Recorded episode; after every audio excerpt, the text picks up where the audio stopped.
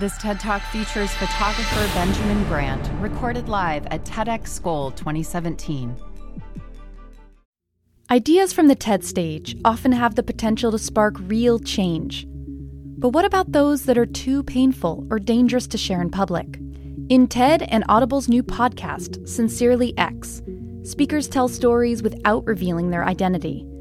Episode 8 features a woman whose bravery after a devastating assault allowed her to reclaim her own personal power. Available now wherever you listen to podcasts.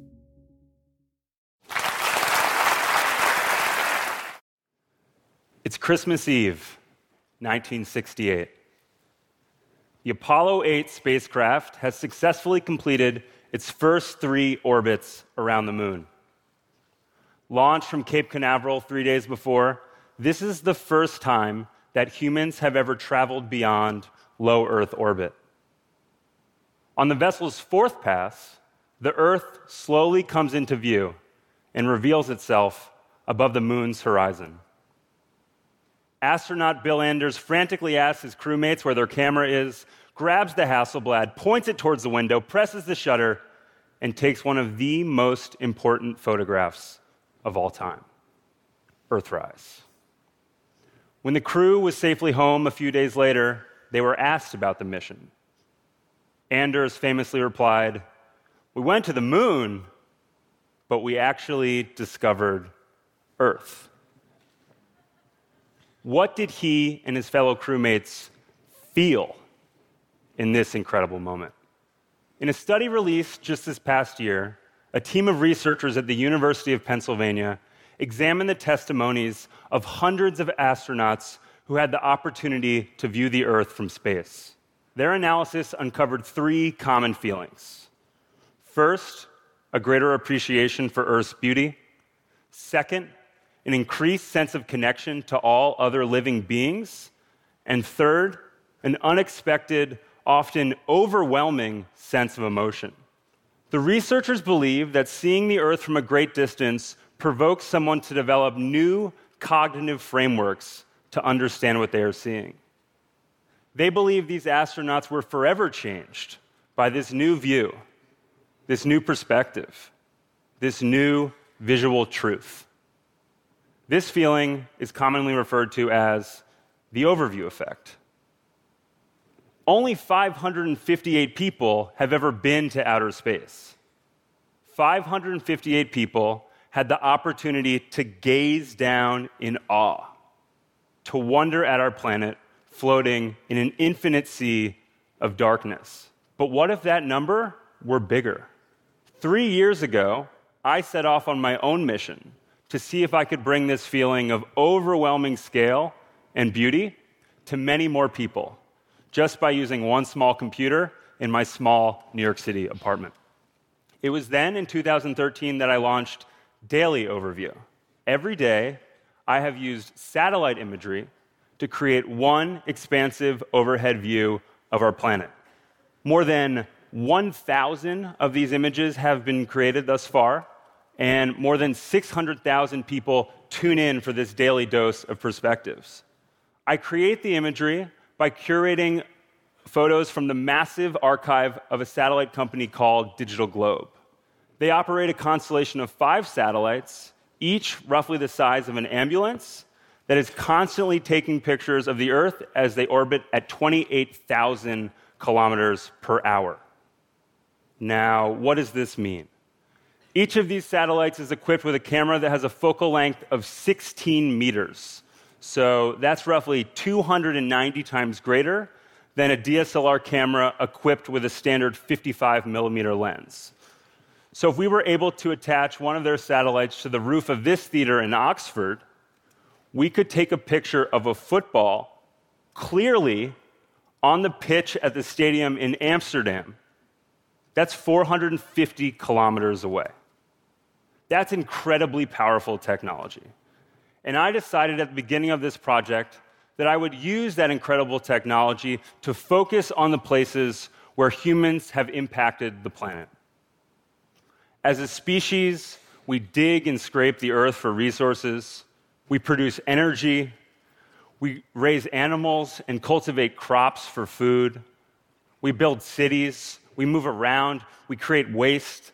In the process of doing all of these things, we shape landscapes and seascapes and cityscapes with increasing control and impunity.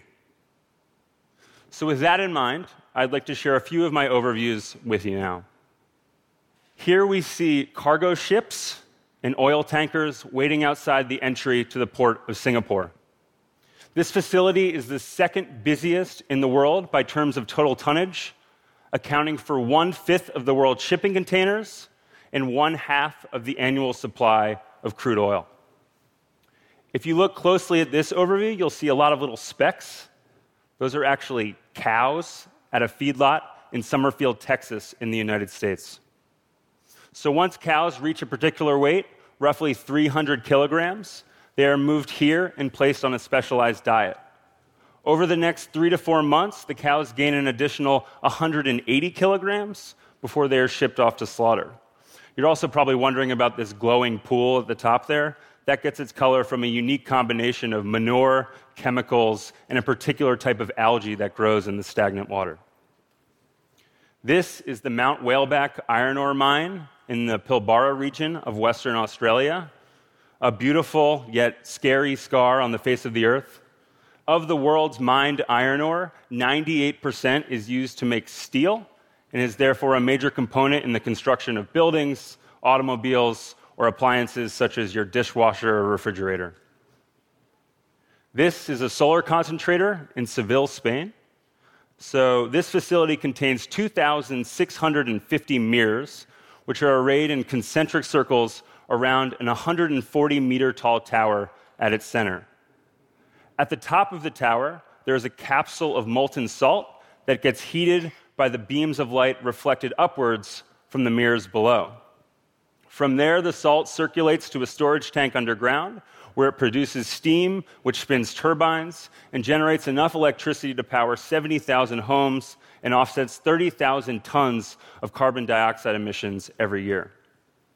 This overview shows deforestation in Santa Cruz, Bolivia, immediately adjacent to untouched tracts of rainforest. Deforestation in the country has primarily been driven by the expansion of mechanized agriculture and cattle ranching. So, as the country tries to meet the demand of its growing population and feed them, the sacrificial destruction of its rainforest has taken place to do so. It is estimated that the country lost 4.5 million acres of rainforest in one decade alone from 2000 until 2010. This is the Eixample district in Barcelona, Spain. So, the overview perspective can be incredibly helpful to help us understand how cities function and how we can devise smarter solutions for urban planning. And this will become only more relevant as it is expected that 4.9 billion people will live in cities around the world by the year 2030. This area of Barcelona is characterized by its strict grid pattern, apartment with communal courtyards, and these octagonal intersections, which allow for more sunlight, better ventilation, and additional parking at street level. And here we see that grid pattern, but under much different circumstances. This is the Dadaab refugee camp in northern Kenya, the largest such facility of its kind in the world, and home to 260,000 displaced refugees.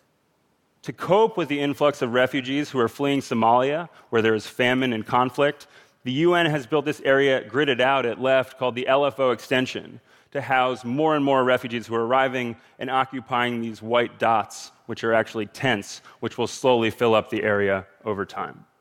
So, if you have one of these overviews, you have a moment in time. If we have two overviews, however, we're able to tell stories about changes in time. I call that feature of the product Juxtapose, and we'll share a few examples of it with you now. So, the tulip fields in Netherlands bloom every year in April. So we take an image captured in March, a few weeks before, and contrast it to one taken a few weeks later. We're able to watch the flowers bloom in this magnificent cascade of color. It is estimated that the Dutch produce 4.3 billion tulip bulbs every year. In 2015, two dams collapsed at an iron ore mine in southeastern Brazil, causing one of the worst environmental disasters in the history of the country. It is estimated that 62 million cubic meters of waste were released when the dams broke, destroying numerous villages in the process, including Bento Rodrigues, seen here before, and after the flood. Ultimately, 19 people were killed in this disaster. Half a million people did not have access to clean drinking water for an extended period of time. And the waste soon entered into the Rio Doce River, extended for 650 kilometers all the way into the sea, killing unknowable amounts of plant and animal life along the way. And lastly, here's a story related to the crisis in Syria, a conflict which has claimed the lives of hundreds of thousands of people and displaced millions.